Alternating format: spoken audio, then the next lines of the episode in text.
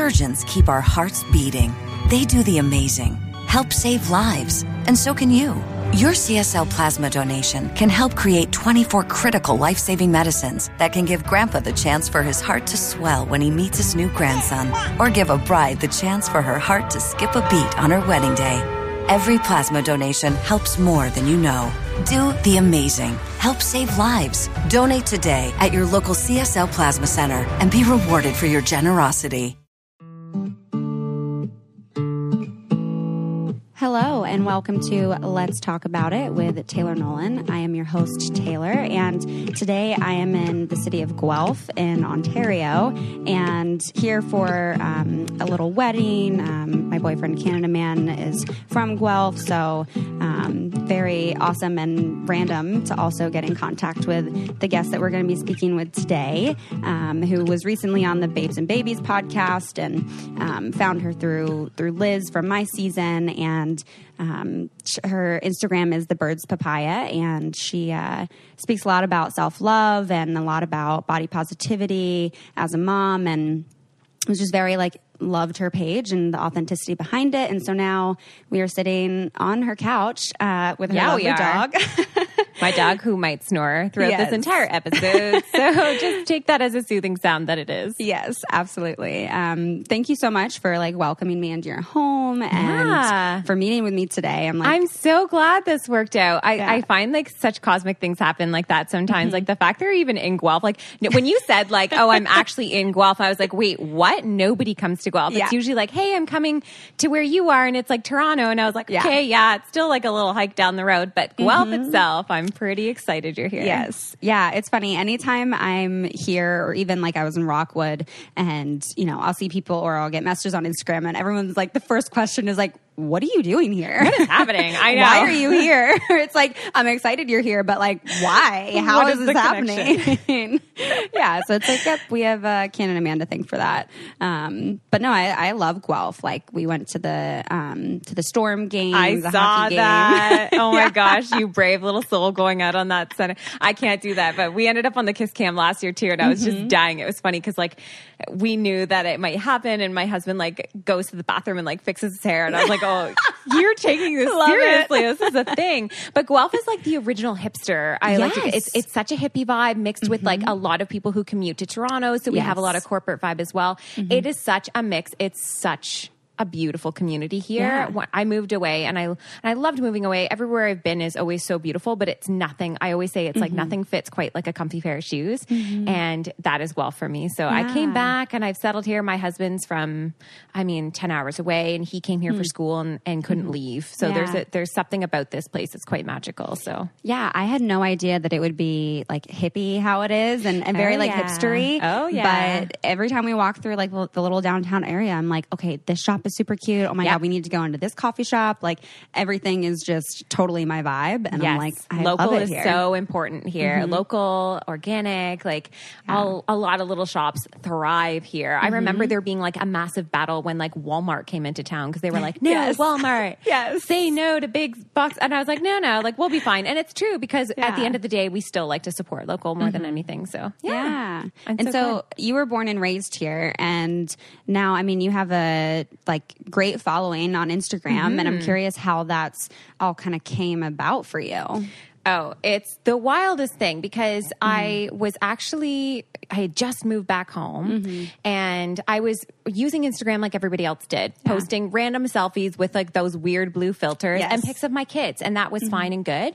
And I had something happen that was kind of a, it was a catalyst into the next part of my life, which the next chapter, I would say, in terms of online and in real life, mm-hmm. where somebody posted a picture of me that broke my spirit in a mm. way that I was just so thrown on. I was really woken up to, I call them light bulb moments, but hmm. was really woken up to kind of like where my body was at. Hmm. And I hated myself. And it was mm-hmm. like this massive recognition of, you know, you see this photo of yourself and you're just like, I didn't even recognize who that was. Yeah. But I also wasn't giving grace to myself in that season either. And we'll get into that in a minute. Mm-hmm. But I, through that, through recognizing that I wasn't really participating in my kids' lives as a mother, I mm. was so ashamed of my body that it was actually changing Yeah. who I was as a person. Um, I was sitting at 225 pounds. Mm-hmm. And I was in my mid 20s mm-hmm. and with three kids, stay at home mom, and I was just folding. I was I was losing it mentally, physically, and I wanted to change it. So mm-hmm. I started exercising and I started, you know, counting calories. That's the only thing I knew how to do. Yeah. And I thought all of these things, it's going to change my life. And I so believed that. And it was uh, this massive transformation, and the internet loved me for it. Yeah. So I started, I got reposted. My before and after photos went all over the place. I, it was this huge, big thing. What I didn't recognize was that it was actually starting to feed into this mentality of, as I perfect myself, I get more um, congratulations Yeah. and this You and that. that And- positive reinforcement. of course, but I wasn't really seeing it at the time. So uh, through that whole season, which was over the span of a couple years, I was personally going through a lot of change as well, which was leaving a marriage of 11 years, moving in with my parents, with my three kids in tow at age 30. I mean, humbling experience to say the least Yeah. But it was necessary for that part of my life and and mm-hmm. healing.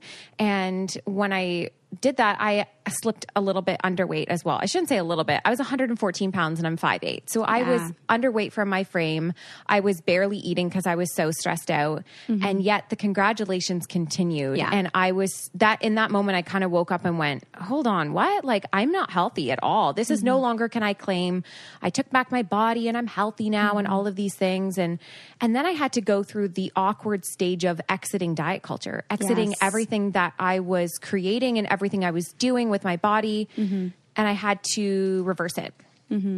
Sorry those tippity tappity toes. Um, It's okay. so I couldn't figure out how to do that because everything online was like talking about eating disorders. And I was like, well, I don't have that and I don't have this. And I didn't really know where to find myself because I was like, I'm mm-hmm. not in a weight loss stage anymore, but there's no lessons on how to kind of move forward in your life and move mm-hmm. past those things. So I felt very lost in that. Yeah. But I started to share about it and I started to realize that the more vulnerable I was, the more freedom I was having in mm-hmm. those posts, as scary as they were. Yeah. And I mean, they were tiny little posts at first. Like they were very curated, just a little tiny bit of what I was willing to offer the Yeah. world. But they started to free me into mm-hmm. something bigger, a lot more conversations about what was really going on, a lot more mental health talks, mm-hmm. just allowing myself to journey through whatever it was that I was journeying through. And I mm-hmm. thought with everything that my following was there for, they were there for you know weight loss and they were there for you know now my single motherhood journey were they going to be there for me doing this which was essentially gaining weight and talking about it and freeing myself from a lot of body shame Yeah. and uh, i never would have thought that that actually would be my greatest work that i think so far it has caused some major blessings in our life. I now do this full time. I, you know, between Instagram and writing and freelance writing and podcasting and doing all of the things that are oh so lovely on the internet. Um, sharing my story has been such an amazing thing, and I never ever could have expected it. So, Yeah. yeah. So I just want to pause for a brief minute here to ask our listeners here a question, um, slightly off topic, but I know I've talked a lot about like the food that we eat and caring about those ingredients, and some somewhat also with the beauty products that we use. Um, and I want to ask our listeners if you apply that same kind of care to your feminine care products. Um, I, for one, don't want to mess around when it comes to that, and the FDA actually doesn't require brands to disclose any kind of comprehensive list of ingredients that are actually in feminine care products. So most companies just don't, um, which to me is a huge red flag. So I've talked about Lola on the podcast before and really want to drive this home for you guys that ingredients in your feminine care products really matter. And Lola offers complete transparency about the ingredients that are in their tampons, their pads, their liners, and their wipes. And their products are 100% cotton with no added materials, fragrances, synthetics, or any kinds of dyes. It's just all unnecessary ingredients in those products anyway. Um, and not only that, but it's also actually a subscription that you can get delivered to your door. So it's super convenient. And most importantly, ladies, it's made for women and it's founded by women. So there's just that extra bit of care that goes into it that they can relate and they know what we're going through. Um, so, right now, for you guys, uh, you can get 40% off of all subscriptions if you visit mylola.com and enter Taylor when you subscribe. Again, that's 40% off of all subscriptions. So, um, you can do like a monthly subscription. You you pick your uh, product type, your absorbency, your quantity, the frequency. It's very tailored to your needs and whatever you need during your time of the month. Um, so please, please, please check out Lola. I absolutely love them. And anytime I'm in a store too, like I'll look and see if they have them.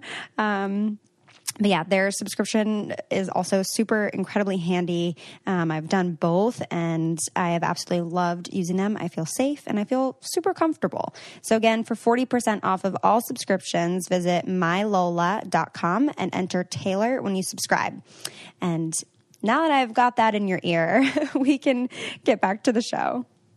I, I, really love how you pointed out that it was just these very small baby steps yes. into being vulnerable. Because yes. I think a lot of people, when they want to be vulnerable or, or, when they want to really own their story, they feel like it has to be this really big, like, you know, complete tell all of everything. Of and, course. And it's like, well, yeah, of course, that would be terrifying and isn't always what you need to do to to have that connection or to feel seen and i think taking those small little steps of like sharing what feels comfortable and yeah. um, slowly taking steps outside of your comfort zone and what you share um, can help really kind of fully develop that and i mean that's a it's scary to be vulnerable just in and of itself but then to be yes. vulnerable like about your body too yep. as a woman i think um, is a whole other level of scary it is and it's and it's so it's so funny to me because here i am nine years postpartum and i'm completely connecting with this community of women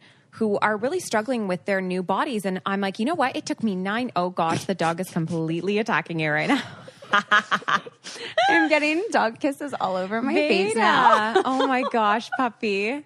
Okay, sit down. She is the cutest. She's thing. literally like She's I like swear she would be such a good like emotional wellness dog because she's like, "Do you need yes. love from me? Because I'm here for it." If anybody cries, she's like immediately on you. Oh my goodness. Okay, Veda. She is so cute. Anyway, I can't take it. She's gonna be sitting in my lap. She's yeah. So now they're gonna have full blown snores happening. Oh mm-hmm. my gosh. Um, so but yeah, I the one thing that I think a lot of people when they're on a self love journey, like I'd love to be where you are. How do I mm-hmm. get there? And to be honest, the most important thing that I've ever learned was just allowing yourself the time to do yeah. it. It's not a race. This mm-hmm. is not a race. This is a lifelong journey, and it looks so different for everybody. And we have to validate where everybody's at. So yes, in the beginning, there were people that were able to show their full vulnerable selves, and I was giving like an inch, and that was everything for me. Yeah. and that was valid. This is not the pain Olympics. We're not in competition with each other. Mm-hmm. Everybody's on their own journey and it looks so differently for everybody. And for me, a lot of it was really peeling back the onion layers of what my self hate was rooted in. Mm-hmm. And once I started to kind of discover that and own those little pieces, they kind of released themselves away from me. Once I started to understand that my body was not ruined by children, was not mm-hmm. ruined by life and by weight loss, it was actually, these were all markers of good things. Like mm-hmm. it was all indicative of my body doing a good job. And I was yeah. so stuck on thinking, how come I look like this and everybody else looks like that? My body failed me instead of looking at the children around me, mm-hmm. looking at my body with appreciation for, you know, coming through some major changes and just appreciating all that it was instead of all that it was not. Mm-hmm. So, you know, it's still very intimidating, I think, to post pictures of yourself on the internet and open your like it's like it's like giving your wound that is healing yeah. and putting it in the center of a circle of opinion mm-hmm. and that is always a little bit hard but what i've realized true is that when you're doing something like that you also have really close you have a really close truth that you hold to your heart mm-hmm. and when you do that it's it's so much easier to share it mm-hmm. and people might challenge it and they might you know feel uncomfortable with it but they can't change what is your truth because you're yeah. the only one that has it so mm-hmm. i don't know it's been it's been such an interesting lovely experience and it's caused me to really change the way i experience social media as well yeah it's taken me from you know what am i putting out there mm-hmm. what am i everything that i'm following you know if it's not inspiration and if it's not uh, yeah if it's inspiration or some sort of an escape from reality mm-hmm. those are the two things that i love to follow there are people's Instagram posts that I will never be able to aspire to, where they're yeah. traveling families all over the world. But I'm so I, I'm so in love with it because it's such an escape from my reality. Mm-hmm. And I appreciate that now too. But I had to unfollow a lot of accounts as well. The ones mm-hmm. that triggered bad thoughts and the ones Yeah. that triggered kind of disordered eating thoughts and diet mm-hmm. culture conversations or ones that I couldn't even explain why Yeah. they made me feel bad about myself, but it was important to recognize that they did. So yeah. Yeah. Yeah. I mean, I I've I've gone through that, you know, almost every time I do end up going through that black hole of scrolling through my feed, it is it's like, is this making me feel good? Like am I excited about this post that this person's making or am I comparing myself to them now? And am I feeling like I'm not enough? Yeah, Um, it's like that's. I, I I heard somebody call it this once, but it's like a social media hangover, and I love that reference because when you think of it like that, it, it is that when I put my phone down, do I feel like yes, I'm so inspired to take on the day. I feel so good about myself. Everything I've taken in mm-hmm. has added value to my day, Yeah. or do you feel exhausted and like really self deprecating? Mm-hmm. Then we really need to reflect on what we're taking in because social media mm-hmm. does not need to be a bad thing. It can be such a beautiful complement to our lives. When I was in my season of single motherhood, if it wasn't for that community online, I wouldn't have had one because I didn't have anybody in my personal world that was going through what I was going through. And then right into being a blended family, like when I got married, having those people that could kind of journey that part of it with me. It's been so important to kind of find those people along the way and and really connect. And I've seen the same for my daughter, the things that she has connected with in the communities that she's found on social media.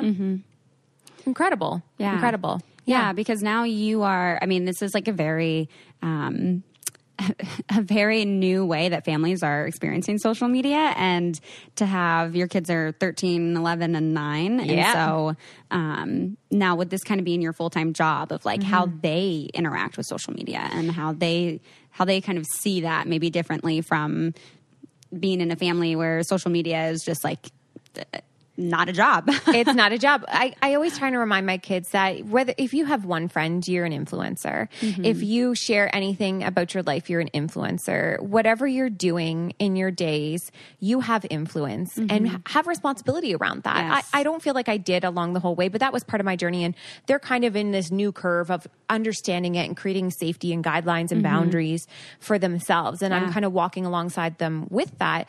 But when it comes to me, I think it was a little weird for them, but they're also so proud and Mm-hmm. Yeah. I love that part about it too. I Mm-hmm. can't uh, when I when I look at what I'm creating now and I think about my daughters and my son reading it, I feel good about that. I Mm-hmm. Yeah. Mm-hmm. feel like I this is what I want them to be reading. This is what I want them to be participating in on social Yeah. media.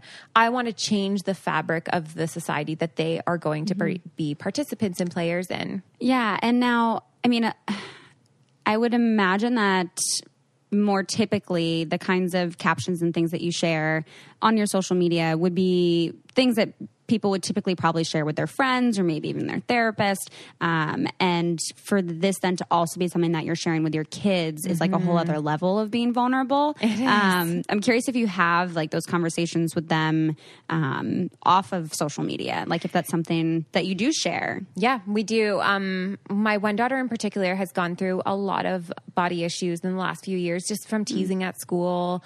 She's going through like essentially puberty, and Yeah. now that's being discussed openly, where they're talking about her chest or making fun of her bra or calling her fat. And I'm like, mm. how do we?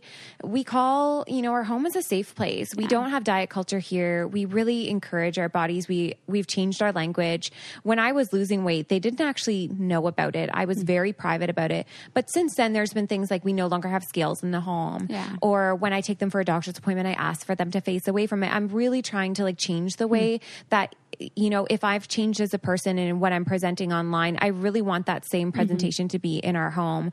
Um, along with that, it, it's been really interesting because my kids are older, so they're also of the age of consent, and I've Yeah. talked about this a few times before, but they have full choice to be a part of it or not. So I often allow that to be part of the conversation. Like, do you want to participate in this? Is this something you would like to do? Mm-hmm. And they're usually pretty supportive, but they're also preteens. So Yeah. sometimes they're like, ah, no thanks. Yeah, and I like, respect Mom." it.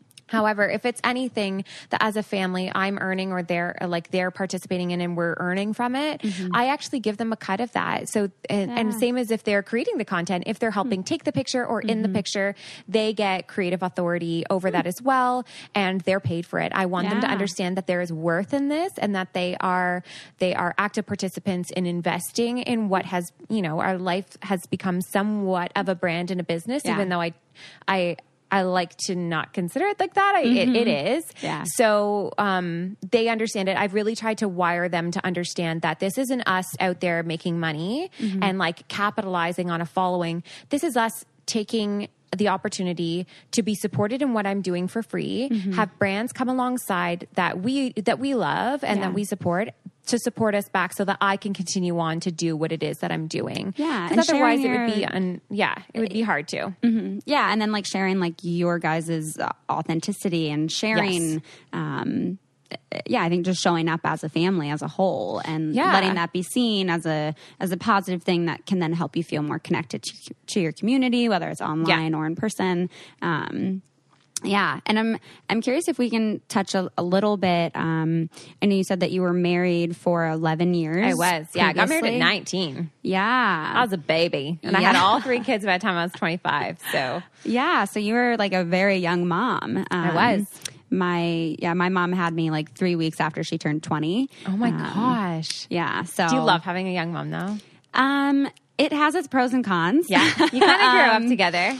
Yeah, you do. And like the the typical parent child roles are definitely like flipped occasionally. Yes. And um, you know, she didn't get to experience her twenties like Mm-hmm. most people get to. And so it's almost kind of like now in her forties, she gets to experience that. Yeah, I went through that for a hot second. I didn't even have like I didn't even I don't even think I got like tipsy drunk until I was 30 and I was like I couldn't find my line cuz I was like guys, I've never done this. Like I I could I could have like 3 drinks and be completely wasted. And then you were like there's no proper hangover that a mother can ever have because you're mm-hmm. still waking up at 9 a.m. the next day with all the kids. So, mm-hmm. yeah, bit of a curve. Yeah. Yeah. Yeah. What was that like for you? I mean, having three kids under the age of 25. I mean, It was wild, and I mean, I was a stay-at-home mom. My Mm-hmm. husband at the time was was working, and we only had one car. We were pretty low income, but we managed really well with that. Mm-hmm. Um, there are a lot of aspects of that season of life that are really have carried through with me. Um, just even the kids, how we love thrifting and we love, you know, Mm-hmm. Yes. repurposing furniture. I was going to. every- uh, uh, oh, oh, uh, made it. uh, uh, Did we have something happen? Oh, uh, uh. Sorry, Pup was sitting on the mic cord for a second and couldn't hear anything, but we're back. We're and, back. um, you brought up thrifting, and that was actually something I wrote down in my notes because Oh my you had a whole highlight Yeah, on your. Instagram about thrifting. And I'm from Seattle, so it's like thrifting is our thing. is that a thing? Oh, my gosh, so I need to come to. Seattle. Yeah, I mean Macklemore's from Seattle and he has the whole song Thrift Shop. Yeah. um, and so yeah, Seattle's huge in thrifting. Stop it! I didn't even know that. Yeah. Uh, does that mean that everybody goes there and it's very picked over? Or is it just like it's actually no, pretty there's so many thrift sh- thrift stores and consignment shops and like I think I saw you post about Value Village. Yeah, Value Village is my fave. yeah, we have a ton of Value Villages. I Mm-hmm. love that. Okay, that's like going to be on my next list of places to go. It's weird that you say Seattle because it's been even the one brand that I consult for, Knixwear, they're doing a pop up shop in Seattle, and I was like, wait, what? Like, and then there's like, I don't know. I one of my favorite like fashion influencers, like Bree Shepherd, she's in Seattle, Yeah. and I'm always like, oh, Seattle looks so cute. Yeah, to go there. Maybe it's like in my radar for a reason. Yes, I should well, and thrifting. I mean, it has a little bit of that like hipster vibe as well that you mm-hmm. guys have here in Guelph. So I feel like I, need feel like you would vibe Seattle. I need to see it. Yes. But yeah, I do love thrifting. It's something mm-hmm. that, like I said, it carried through from when I was lower income to, you know, mm-hmm. more middle income, whatever. I don't even care about labels, but Yeah. Um, I love it. I think it's really mm-hmm. taught us a lot. It's it's also really helped us to not hold on to things. We're really mm-hmm. good at donating things back and Yeah. recycling our clothes. When I was actually in my season of weight loss, that's that's what I used to do. Is I used to sell off and consign away hmm. my clothing that was from one size, and then I would go and I'd use that money and I'd go hmm. thrifting and I buy all new seasons of stuff. And it was so good because there was no um, like it felt really responsible about the money that mm-hmm. we did have, and the kids like they now like they get new stuff, they get used stuff, and Yeah. it doesn't phase them either way. It kind of strips away this idea that like thrifting is something to be ashamed of. yeah, and- or that it's like dirty, and I'm like, no, I absolutely love thrifting so much. And it's important. Like I, I love buying a new pair of pants, like just like anybody else. But I think it's also important to represent something else on social media as well, where Mm-hmm. it's not always just, you know, oftentimes even when I'm experiencing and I'm looking and I'm like, I can't really afford a three hundred dollar pair of jeans and Yeah. a five hundred dollar $100 sweater. It's totally okay if that's what everybody else is, is rocking. But I, I really do love honoring the income that we have. And it's a really fun way to balance that out. So I like to represent that as much as I can so that anybody Mm-hmm. who's experiencing being on social media that they can get inspired for things that even don't really cost a lot of money. Yeah, I, I very much appreciate that, and I think it also helps eliminate waste and Yeah, I know. That's such a. Mm-hmm. bonus to all of it. Like it's so lovely. Like the amount of when you realize how much are going to landfills or even just how much are sitting in our homes. I'm really bad for that. Like I Mm-hmm. Yeah. have a, I'm going gutting my closet right now, just going through things. So I'm like, as much as I you maybe appreciated this piece for a time, I can let it Mm-hmm. go now and let it be amazing for somebody else. Sometimes I cycle it through my sister first or a friend first, and then the rest of it goes to Value Village. And Mm-hmm. and it's a really great way for me to kind of use some of the blessings that we've had and Yeah. a lot of the things like uh, you know realistically if you're on instagram a lot of people like to send you things and it's Mm-hmm. Yeah. lovely but i also like to share those blessings back and Yeah. you know do, donate as much as we can Yeah, that's so beautiful. Yeah. Um, and a- lot of what you've shared on social media and how we've how you've kind of explained um, how your growth and your brand has developed has been through sharing um, your body transformations. And I'm curious if you can touch a little bit on um, what that was like since you did have kids so young. Um, of you know your relationship with your body before kids and your relationship with your body after kids. Oh, it's like, okay, it's funny because I don't, a lot of times people look at their bodies after they've had kids and they're like, I just wish I could go back to mm-hmm. that. And that, that's an often a recycled thing that we hear is, you know, bounce back, bounce back, bounce Yeah. back. But the problem is, I didn't really love myself before kids. I yeah. loved being pregnant. Pregnancy mm-hmm. felt like a complete, I don't know, people open doors for you. Everyone says how mm-hmm. beautiful and glowing you are.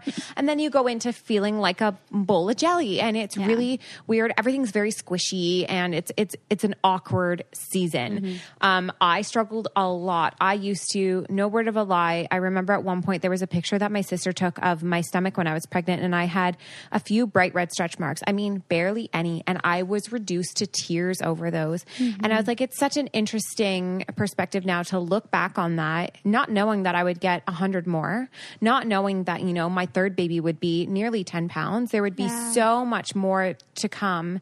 And yet here I am nine years later after all of that. And they're like my pride marks. Like I'm so mm-hmm. proud of them, but I didn't actually see that that was possible mm-hmm. because all I saw was that, you know, even my sister, my sister has six kids. She doesn't have a mm-hmm. stretch mark on her stomach. I'm just like, how? Like this doesn't even make sense to me. But once I, I just had to make it my own journey and, and, and really reflect on, I don't really recall a time that I ever really felt amazing about my body. And I think when we identify that in our, in our stories, we always are thinking like, if I could just go back to that, then I'll feel Yeah. better. But the fact is, back at that, we probably didn't feel great about ourselves then either.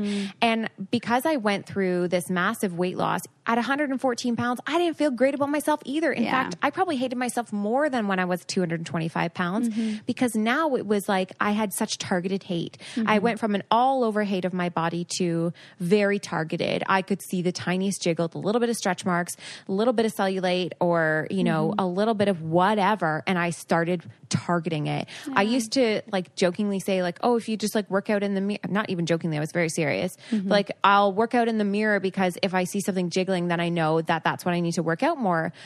You know what? Everything's gonna jiggle. Like mm-hmm. that's how skin works. Yeah. That's how our bodies work. Like that's kind of reality. And Yeah. I was so falsified in that. And mm-hmm. ki- journeying through that, I'm recognizing, you know, that we don't have to be in this box of Yeah. what society has told us a woman's body mm-hmm. needs to look like, especially after kids. It's highly pressurized. There's there's usually two points that I think women are most pressurized with their bodies, and that is their wedding day and having a baby. Yeah.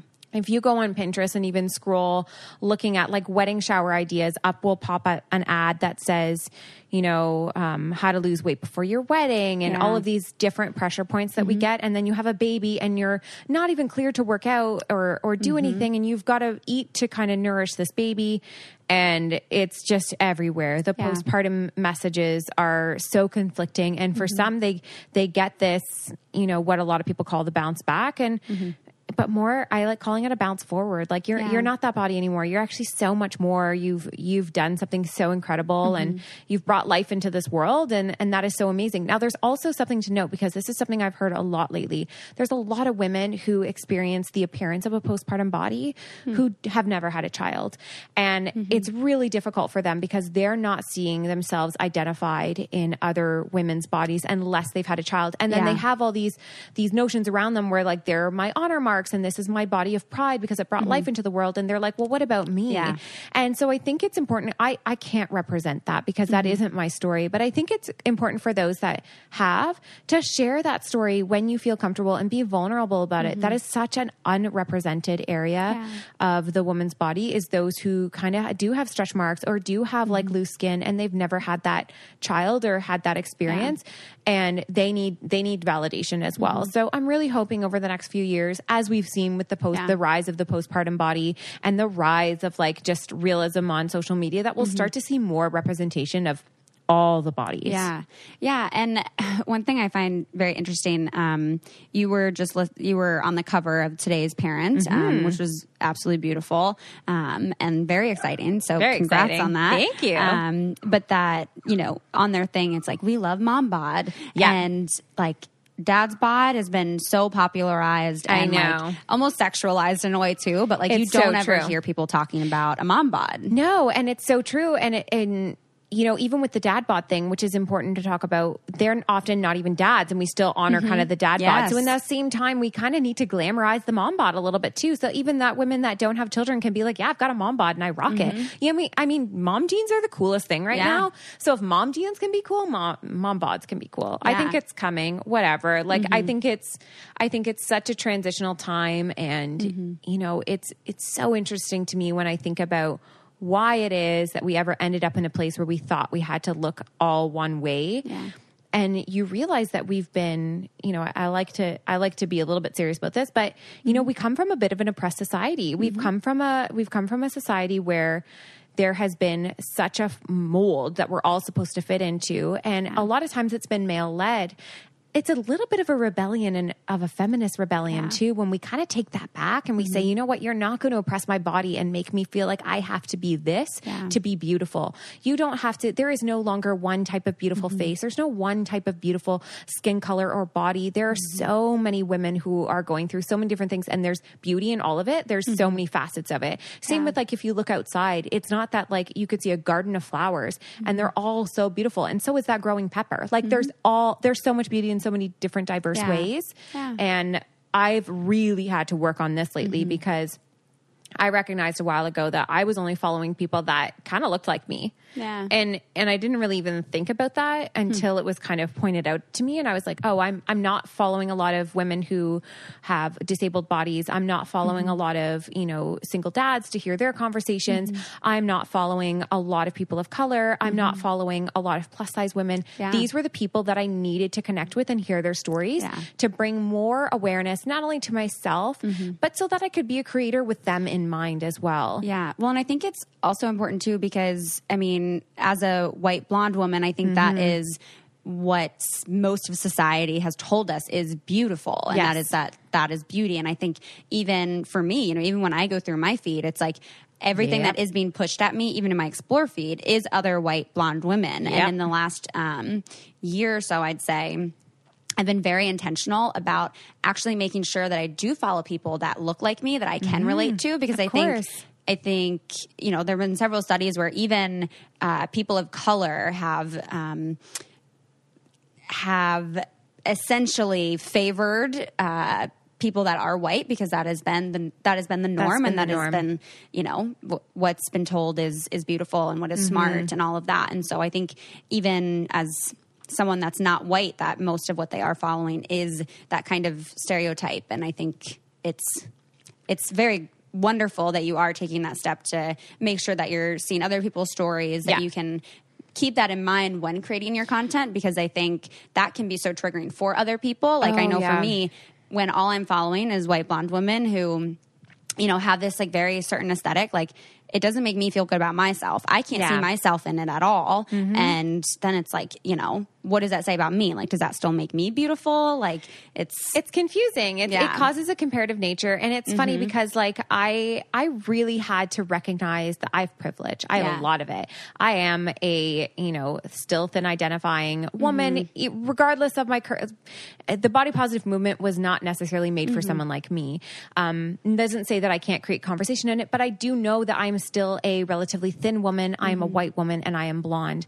I am very aware now of the privilege that I have, which is why I think it's so important Yeah. to just intake all the information and the different stories from other perspectives. And you know what? It's un- uncomfortable. Mm-hmm. Yeah. I've learned how uncomfortable it is because a lot of us are so worried about getting it wrong. They're like, I Mm-hmm. Yes. Mm-hmm. don't, I don't want to offend anybody, and that, and that's okay. But I think that what the every conversation I've had, especially with women of color, they're like, we just want you to care. We want you to listen. and We want you to take a seat and Mm-hmm. Yeah. listen and, to, know like, that, yeah, be okay with being uncomfortable Be because be so okay often being people of color are uncomfortable and don't really have a say in that. Yeah, So and it's like, I'd rather I'd rather be in a place of learning and mm-hmm. potentially getting it wrong than Yes. sitting back and saying I'm too scared to say mm-hmm. anything.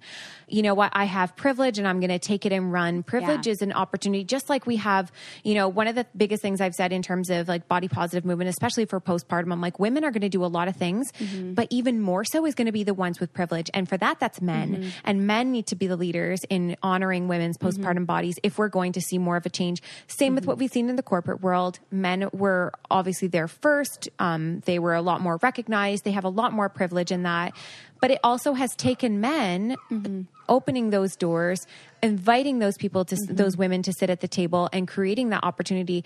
And there is privilege in so many different degrees. And I so recognize mine and why it's been really, really important for me to understand other sides of it. And also, like, it's been really important for me to follow a lot of women, especially in the plus size community. Mm-hmm. Um, because I really struggled with fat phobia after my weight loss. Mm-hmm. And I realize now how wrong that was because Yeah. they're so beautiful and healthy mm-hmm. looks different on so many different bodies. And I was so misled with that.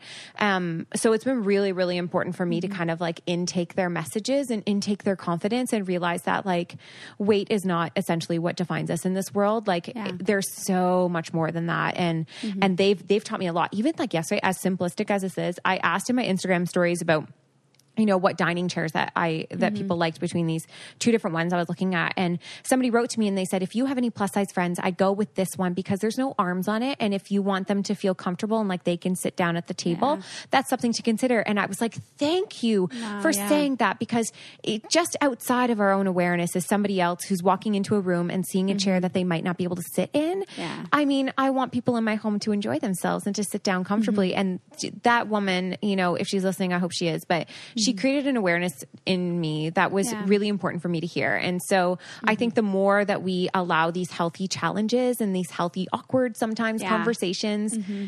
They can be really beautiful. It can really lead us to somewhere completely different, which I love. Yeah, and I, I very much appreciate the emphasis on, um, you know, your weight is not necessarily a reflection of your health. No. Um, that I think we are very much conditioned that, you know, if we are slim and toned, that we are healthy and that that is a healthy, beautiful body when in reality that can actually actually be super unhealthy. Yeah. Um, and that someone who might be what you would consider overweight could actually be in their healthiest weight. Absolutely. Um, and I actually saw something.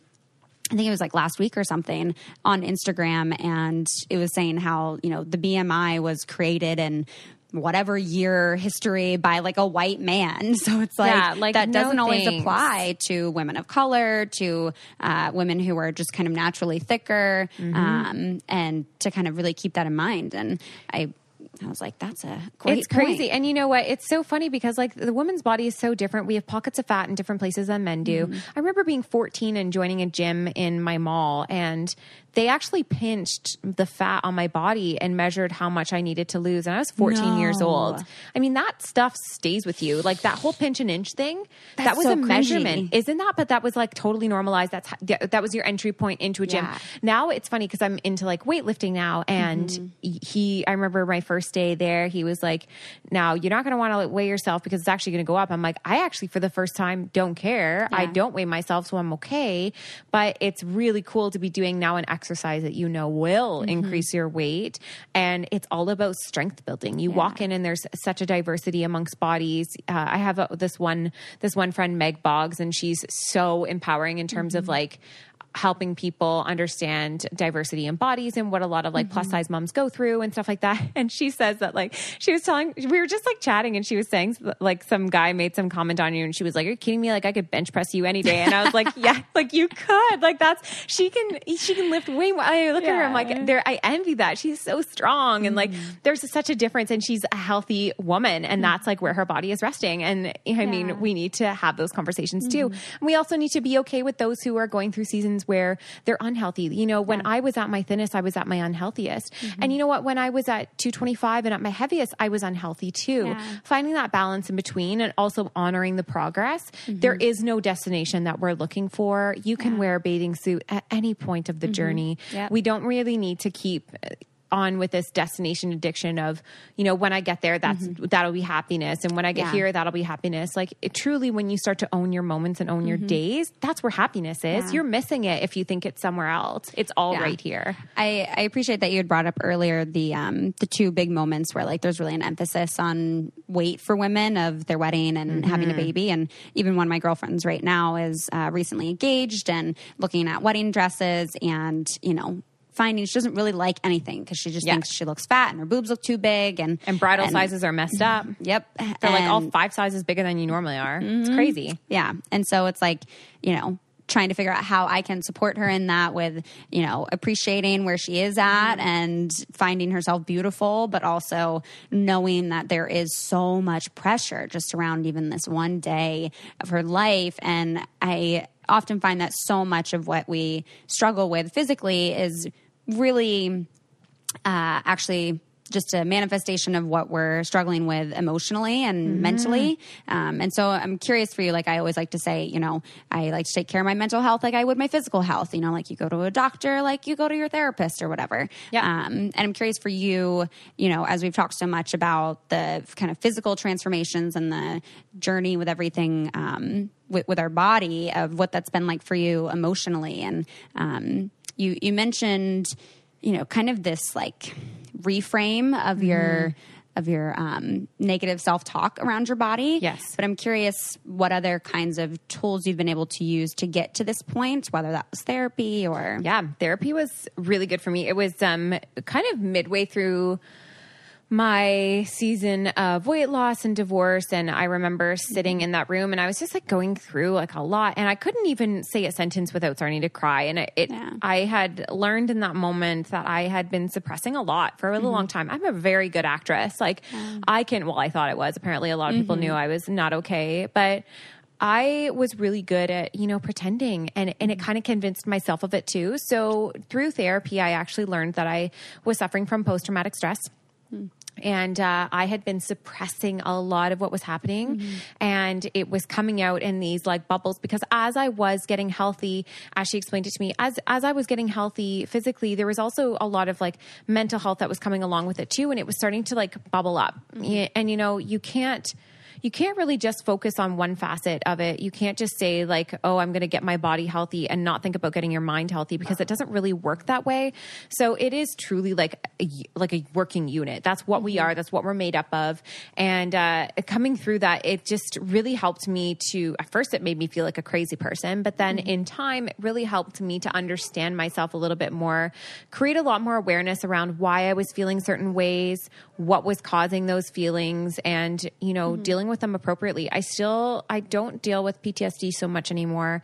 I mm-hmm. do still struggle with anxiety, especially around my hormonal cycle. I get Yeah. like a really big peak in in anxiety and I often have to like just remind people in my personal world that it's coming because mm-hmm. it's very crippling when it comes and and for me it's often uh like my whole chest feels compressed mm-hmm. and so it's it's been really important to me to kind of Yeah. be very honest and real about it mm-hmm. because the more the fact is like mental health is actually incredibly normal. Just like mm-hmm. all of our bodies have health all of our minds have health. Yeah. for one person trauma might trigger something and for other mm-hmm. people they might be totally okay moving past it. We all have different varying degrees of what affects us.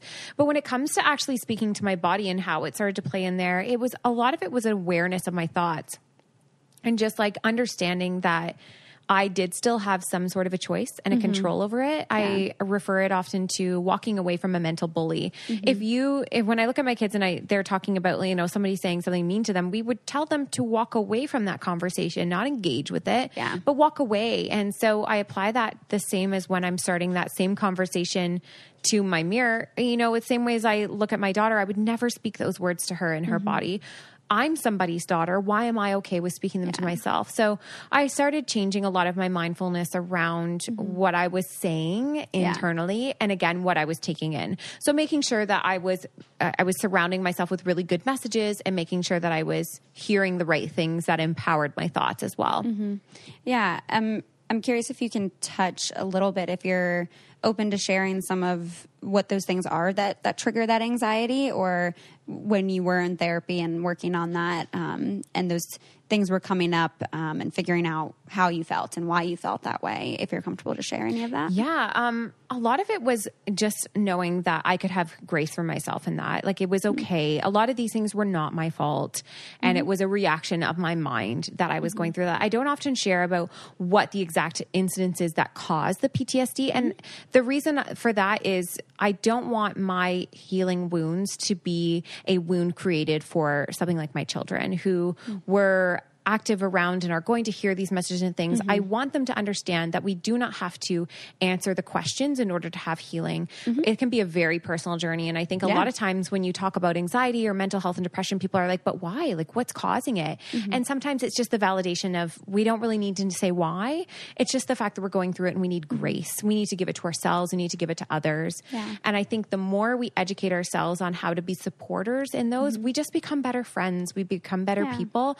And for me, it's just been, I know, like it, it evolves all the time, but a mm-hmm. lot of times it comes right back to just giving myself grace and healing Yeah. and uh, being okay. Like yesterday, I was a freaking mess and I was like laughing because I was like, it's so predictable. Like I'm mm-hmm. so premenstrual, like anxiety and teary and all these different things. And my son was like, Oh, do you have like your period coming? And I was like, I do. And he's like, So that's why you're crying. I'm like, It is. Like, we have such an open mm-hmm. conversation about like, this is so normal. Like, don't Yeah. feel crazy about these things. It's okay to feel sadness. I love mm-hmm. if anybody's ever struggling with mental health and you've not watched the movie Inside Out, it is mm-hmm. so important. It's a great movie. Because Yeah. it honors like our sadness mm-hmm. and the fact that like just because you're sad doesn't mean you can't experience happiness. And just because you're happy doesn't mean that you just never experience sadness either. And i think there's a lot of um guilt around when you uh, i think for me now especially because i came from being a little bit more of a have not into being somebody who's a have i struggle a lot when I'm, when i'm feeling anxiety and depression that I why what gives me the right to feel this way? I have so many blessings. I'm not allowed. But the fact is we are all allowed. Like I said, it's not the pain Olympics. We're allowed to have these feelings. We're allowed to be validated in them and then we're allowed to have grace and, you know, Yeah. the ability to heal. But I cannot like it's funny because I didn't do a ton of therapy. I went for about 6 months.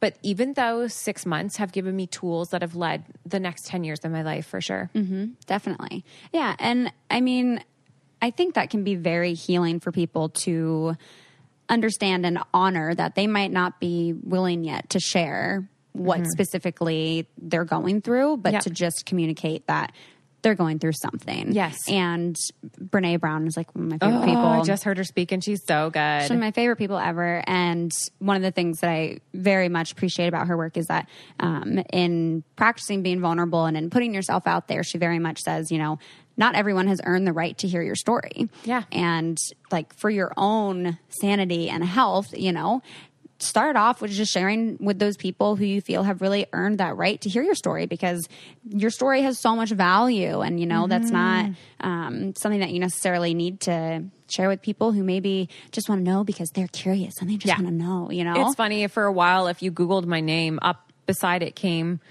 divorce like S- Sarah Nicole divorce Sarah Nicole like ex husband, Sarah Nicole, like why divorce? And I was like, oh, Yeah. geez, like it was really, really hard to like kind of have that like everyone's just googling for an answer, and I'm just like trying to protect my kids. Mm-hmm. Yeah. and uh, you know what? They they deserve a they they deserve to have some privacy about things like that too. Mm-hmm. So you know, it's it's a respectful conversation. I also love that Brene Brown talks about when she talks about the arena and like, Oh, yeah. unless you're like in there kicking ass like alongside each other, you don't get to really have an opinion. Mm-hmm. And that's so important too because like there's there's those who have been really close who know my story and support it fully.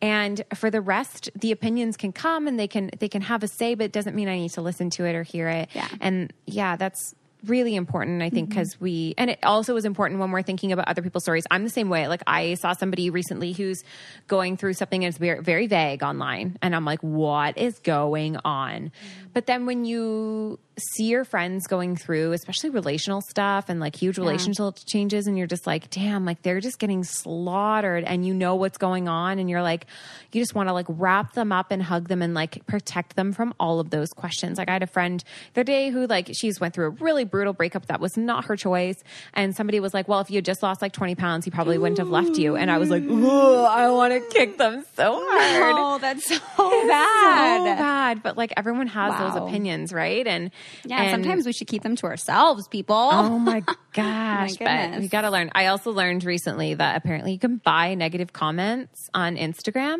what? So one person can literally not like you and they can buy a robot liking machine or like a machine that just basically comments negative things. It's actually probably a real person, but regardless, Wow. I found that one of the real housewives had posted about it and I shared it because I was like, that I, I realize it makes us feel really crippled about society. We're like, how bad have we gotten that we're literally paying for bad comments? But it's also a nice reminder that, you know what, these actually aren't real people. Like sometimes I think it makes us really disheartened when we see mm-hmm. people comment a lot of these negative things, even on celebrity accounts.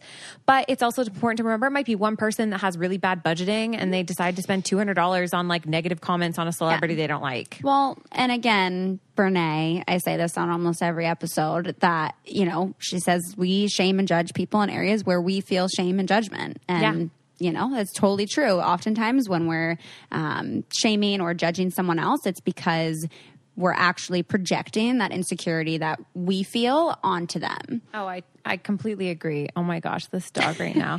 it's it's so true that we yeah, we often do project. A lot of times that's why I think it's really important to have awareness about mm-hmm. where your self-hate is rooted from. When you're seeing something else and you're participating in a conversation, if you are feeling bad about it or it's or it's making you triggered into different negative thoughts, like sometimes realizing that it is a reflection. Mm-hmm. Sometimes it's a reflection on you and sometimes it's a reflection of them, but it's important to honor it either way and make choices around mm-hmm. that. Um, I often like to, a lot of people will say when things come, you know, like hurt people hurt people and I like to remind people like that's so true and it's important to have empathy that people are coming from a lot of pain, but it's also important to know that you know, just because they are hurt doesn't make you a punching bag for their hurt. Exactly. And that's also important. And, and listening to um, Jonathan from Queer Eye, his podcast, when he talked about toxic stress, and, you know, he had a brain psychologist on that said, you know, when we engage with that toxic stress and that toxic negativity, it actually causes brain trauma to ourselves. It causes an injury. So if we think about it that way, it's like, no, just uh, well, somebody said this the other day, just block them and bless them or bless them and block them. Like move on. Like it's, it's Yeah. sometimes not worth causing mm-hmm. ourselves that anxiety and that stress and Yeah. that um, brain damage. Yeah. Just move on. Just move away from it. If it's if it's not there for you, like mm-hmm. it's okay to. And I always felt really weird about that because I thought, you know, you go on social media and everyone's just praising each other, and you're like, well. This is this isn't reality either. Life is a little bit harder than that. So I like to leave up the negative stuff, but now I've realized that you know what I would rather live in a positive environment than allow Mm-hmm. those negative comments to kind of take any type of hold because they Mm-hmm. they affect more than just me when somebody reads something like that. It affects Yeah. a lot of people when they're reading that too. And then it ends up being this big massive conversation around like, well, how dare you and like who do you think you are and and and that becomes something I don't want to create Well, either. And I imagine too that if someone's commenting something negative on one of your posts, that the women that follow you and can see themselves in you also maybe unconsciously even feel like it's an attack on them as well. Of course, of course. If you've related to somebody and you follow them and then you see them being attacked for their body or for the way that they live, it can it can really take on a new beast when it Mm-hmm. affects the other people that are taking that on as well. So I think it's important when we're making comments Yeah. to remember that it's not just that one person we're speaking to, it's actually their following and the people that look up to them and relate to them. It can be it can be Mm-hmm. really challenging. Yeah. Yeah, it's it's very interesting for me to like experience and talk with other women about how their bodies are portrayed online. And um, I did an episode with uh, my girlfriend Sarah, who's a photographer in Seattle, and she's a huge advocate for body positivity. Um, and you know, it's it's interesting because she'll comment on, or you know, she'll send me a message if I post a photo in a bathing suit. You know, I'll get a lot of shame and judgment around being a therapist, and that that's so inappropriate of me to be in a bathing suit as a therapist, whatever. And um, That makes no sense. yeah, You better not be human. it's silly. Um, but then of people, you know, um, just the comments that I'll get on my body versus if she were to post a photo in her bathing suit, the comments that she would get, um, and it's it's hard. I feel like because there's all these weird messages that were sent about what is beautiful, um, about what is healthy, that just all these different things are projected at you. And for me, one of the most important things is like, I can read your comment, I can see it, but like, I'm not going to absorb it and like take it on. Um, that I'm not going to allow that to become a part of my self talk. Yes. Um, and I think it's it's interesting the debate around like you know do you leave a comment do you just block the person and there are definitely times where I take someone's comment and I use it as an example to have a little bit of a teaching moment Mm-hmm. Yes. of like this is not okay to talk to people like this and Yeah. um, actually I think you're very wrong in this and in a way it it it allows me to like stand up for myself in a way Yeah. that feels very empowering and then there are other times where it's like yeah you know this there's absolutely no point in you know even engaging with this person No, I know. You can tell when somebody is asking a question or making a comment Mm-hmm. genuinely and when it's worth having that conversation. I also find like usually it triggers some sort of anxiety at first and a lot of anger, but eventually it always settles me down to a place Mm-hmm. Yeah. of m- knowing my fight and knowing where it is that I'm I should be speaking and sometimes it does give me like those teachable moments. Mm-hmm. Maybe not for them, but for me it reminds me of what I'm doing and why I'm doing it. Yeah. When you post something like your body and and some guy shows up saying like, "Oh, cottage cheese anybody?"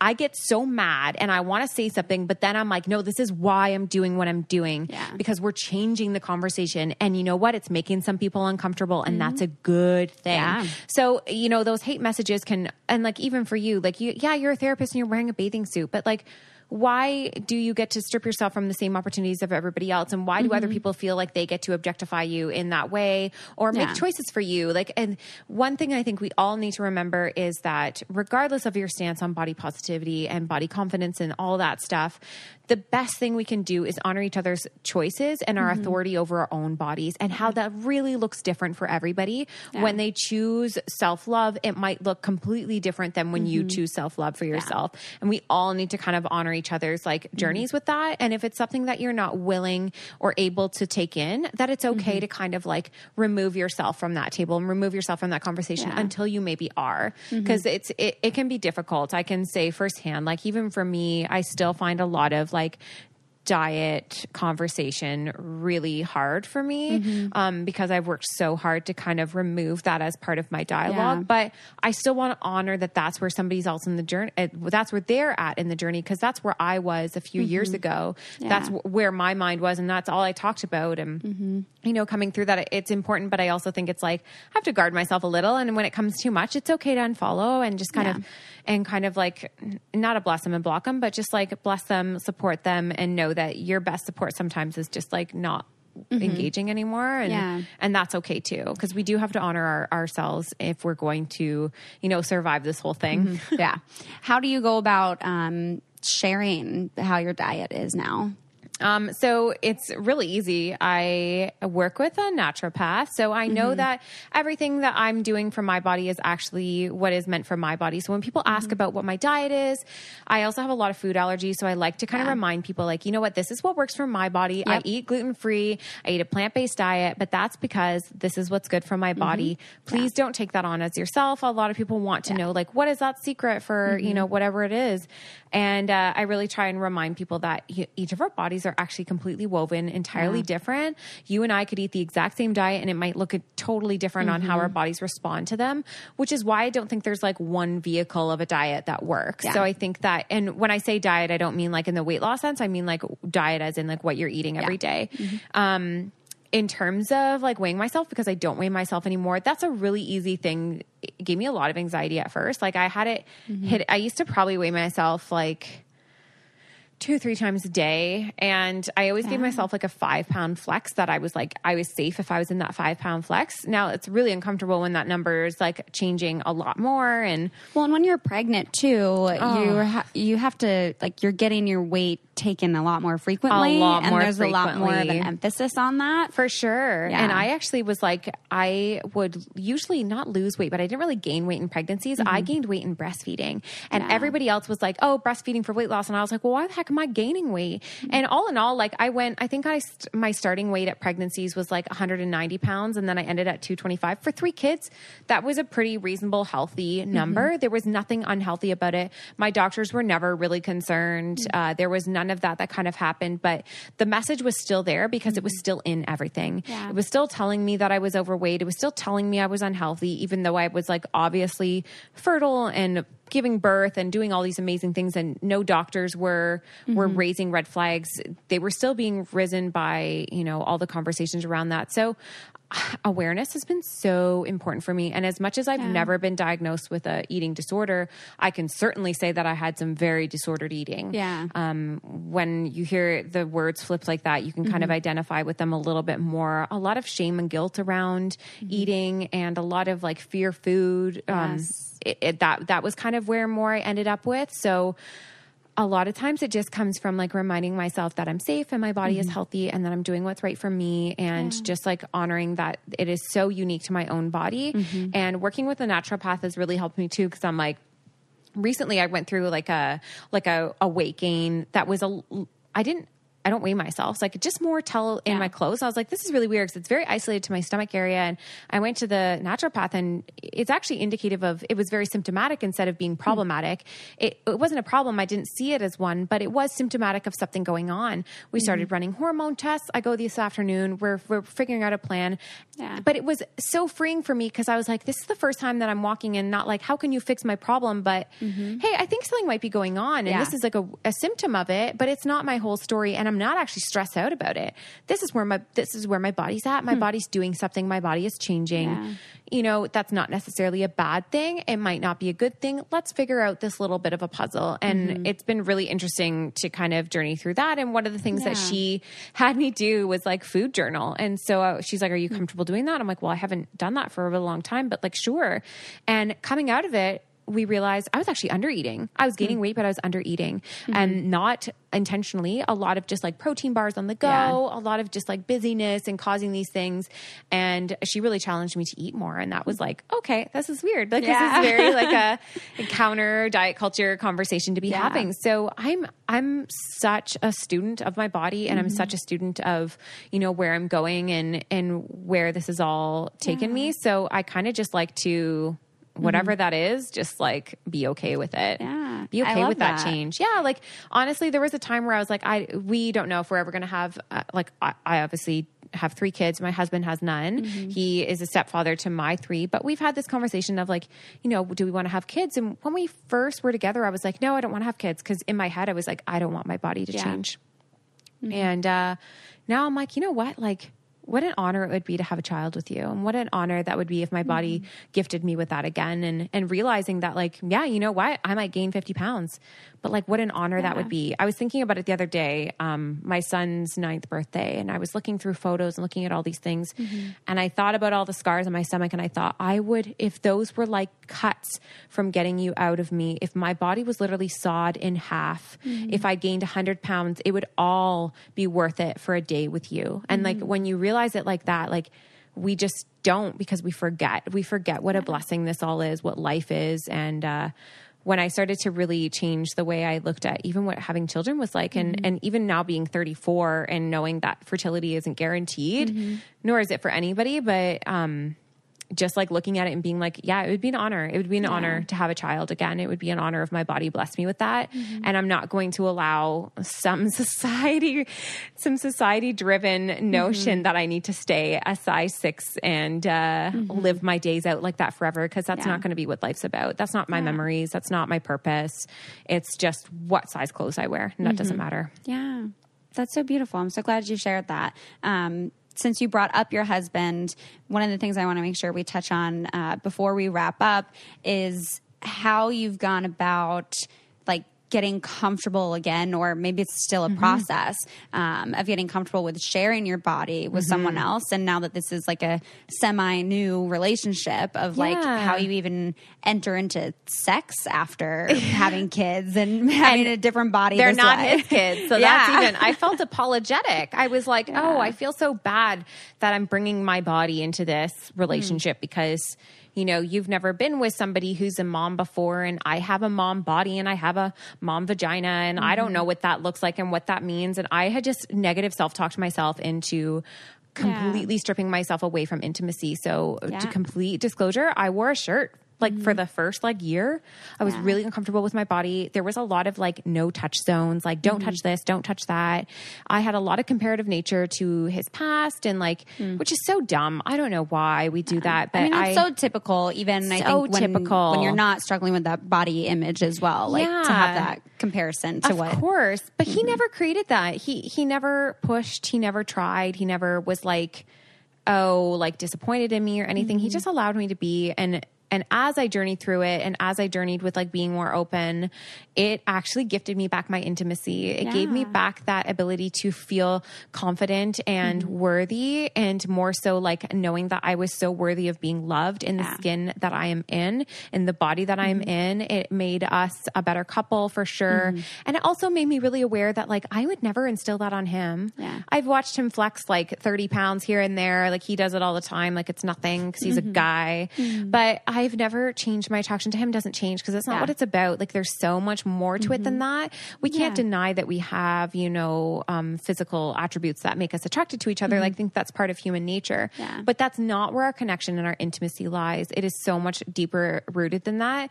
And it's so funny. At nighttime, usually he'll like, I'll make him spoon me because I love it. Mm-hmm. And there was a moment like last year where he kind of like touched my stomach and then he like moved it away from it. And like, as you could tell, he was like scared to upset me. And I took his hand and I put it back and like held it there. And, and it was like, I don't know, like there's there's something so beautiful and so freeing about that. Of course, I'm like tearing up now, but like Mm-hmm. okay. it's been so important to kind of share that part of it too. And Mm-hmm. a lot of women will say to me like, "How do you get comfortable with like Yeah.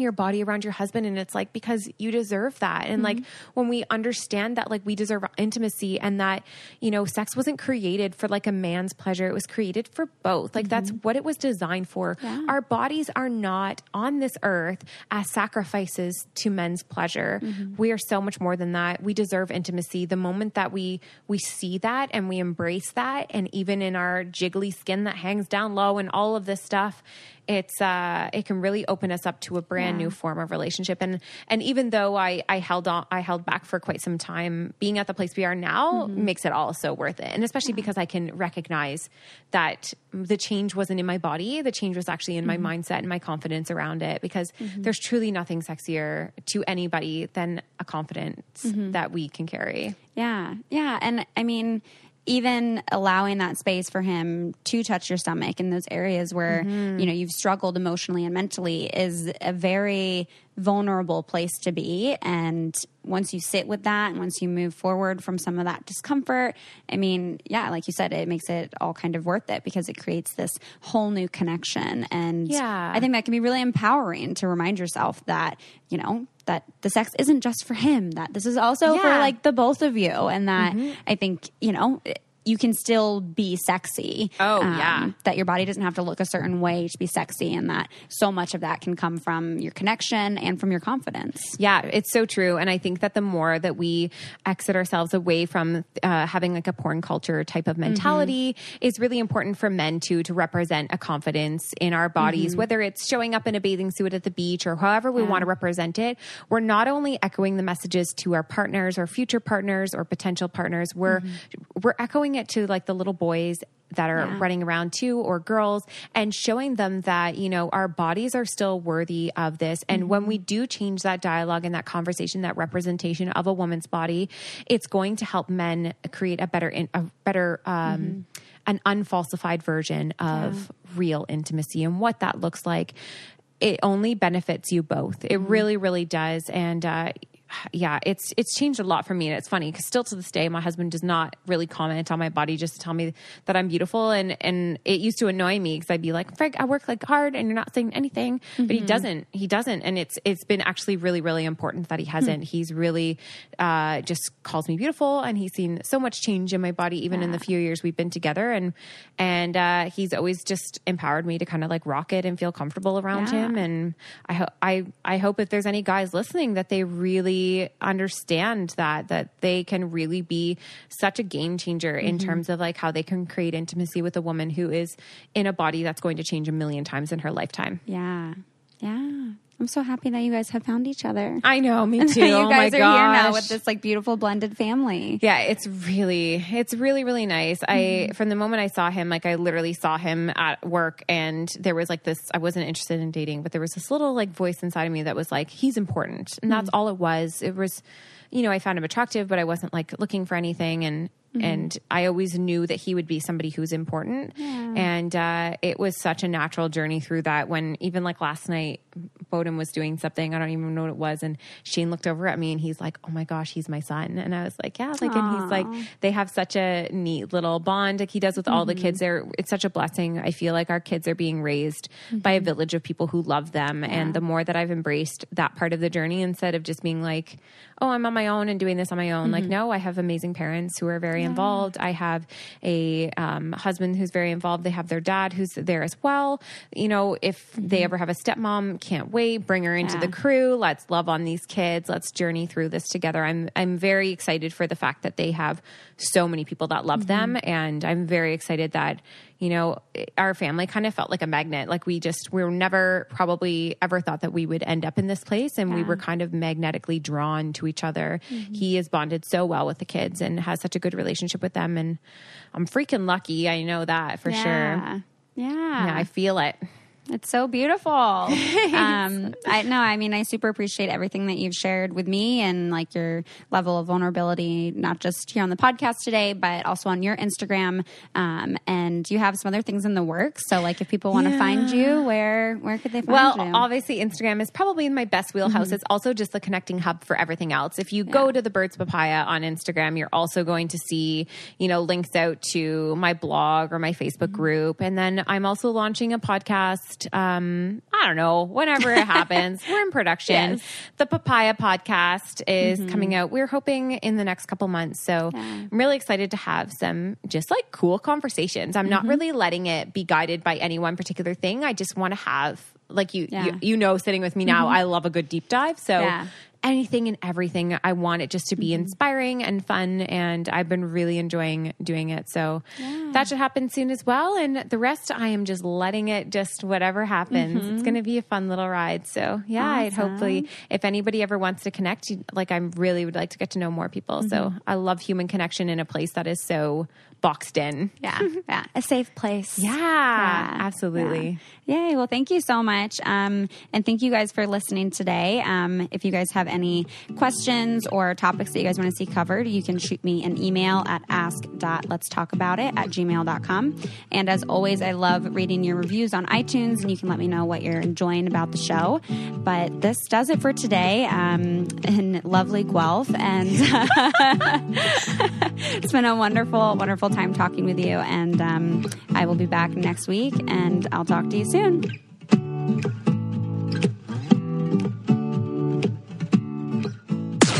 This podcast is brought to you by Wave Podcast Network. Check out all of our shows, including the Brain Candy Podcast, I Don't Get It, Coffee Convos, and Let's Talk About It. Surgeons keep our hearts beating. They do the amazing, help save lives, and so can you. Your CSL plasma donation can help create 24 critical life saving medicines that can give Grandpa the chance for his heart to swell when he meets his new grandson, or give a bride the chance for her heart to skip a beat on her wedding day. Every plasma donation helps more than you know. Do the amazing. Help save lives. Donate today at your local CSL Plasma Center and be rewarded for your generosity.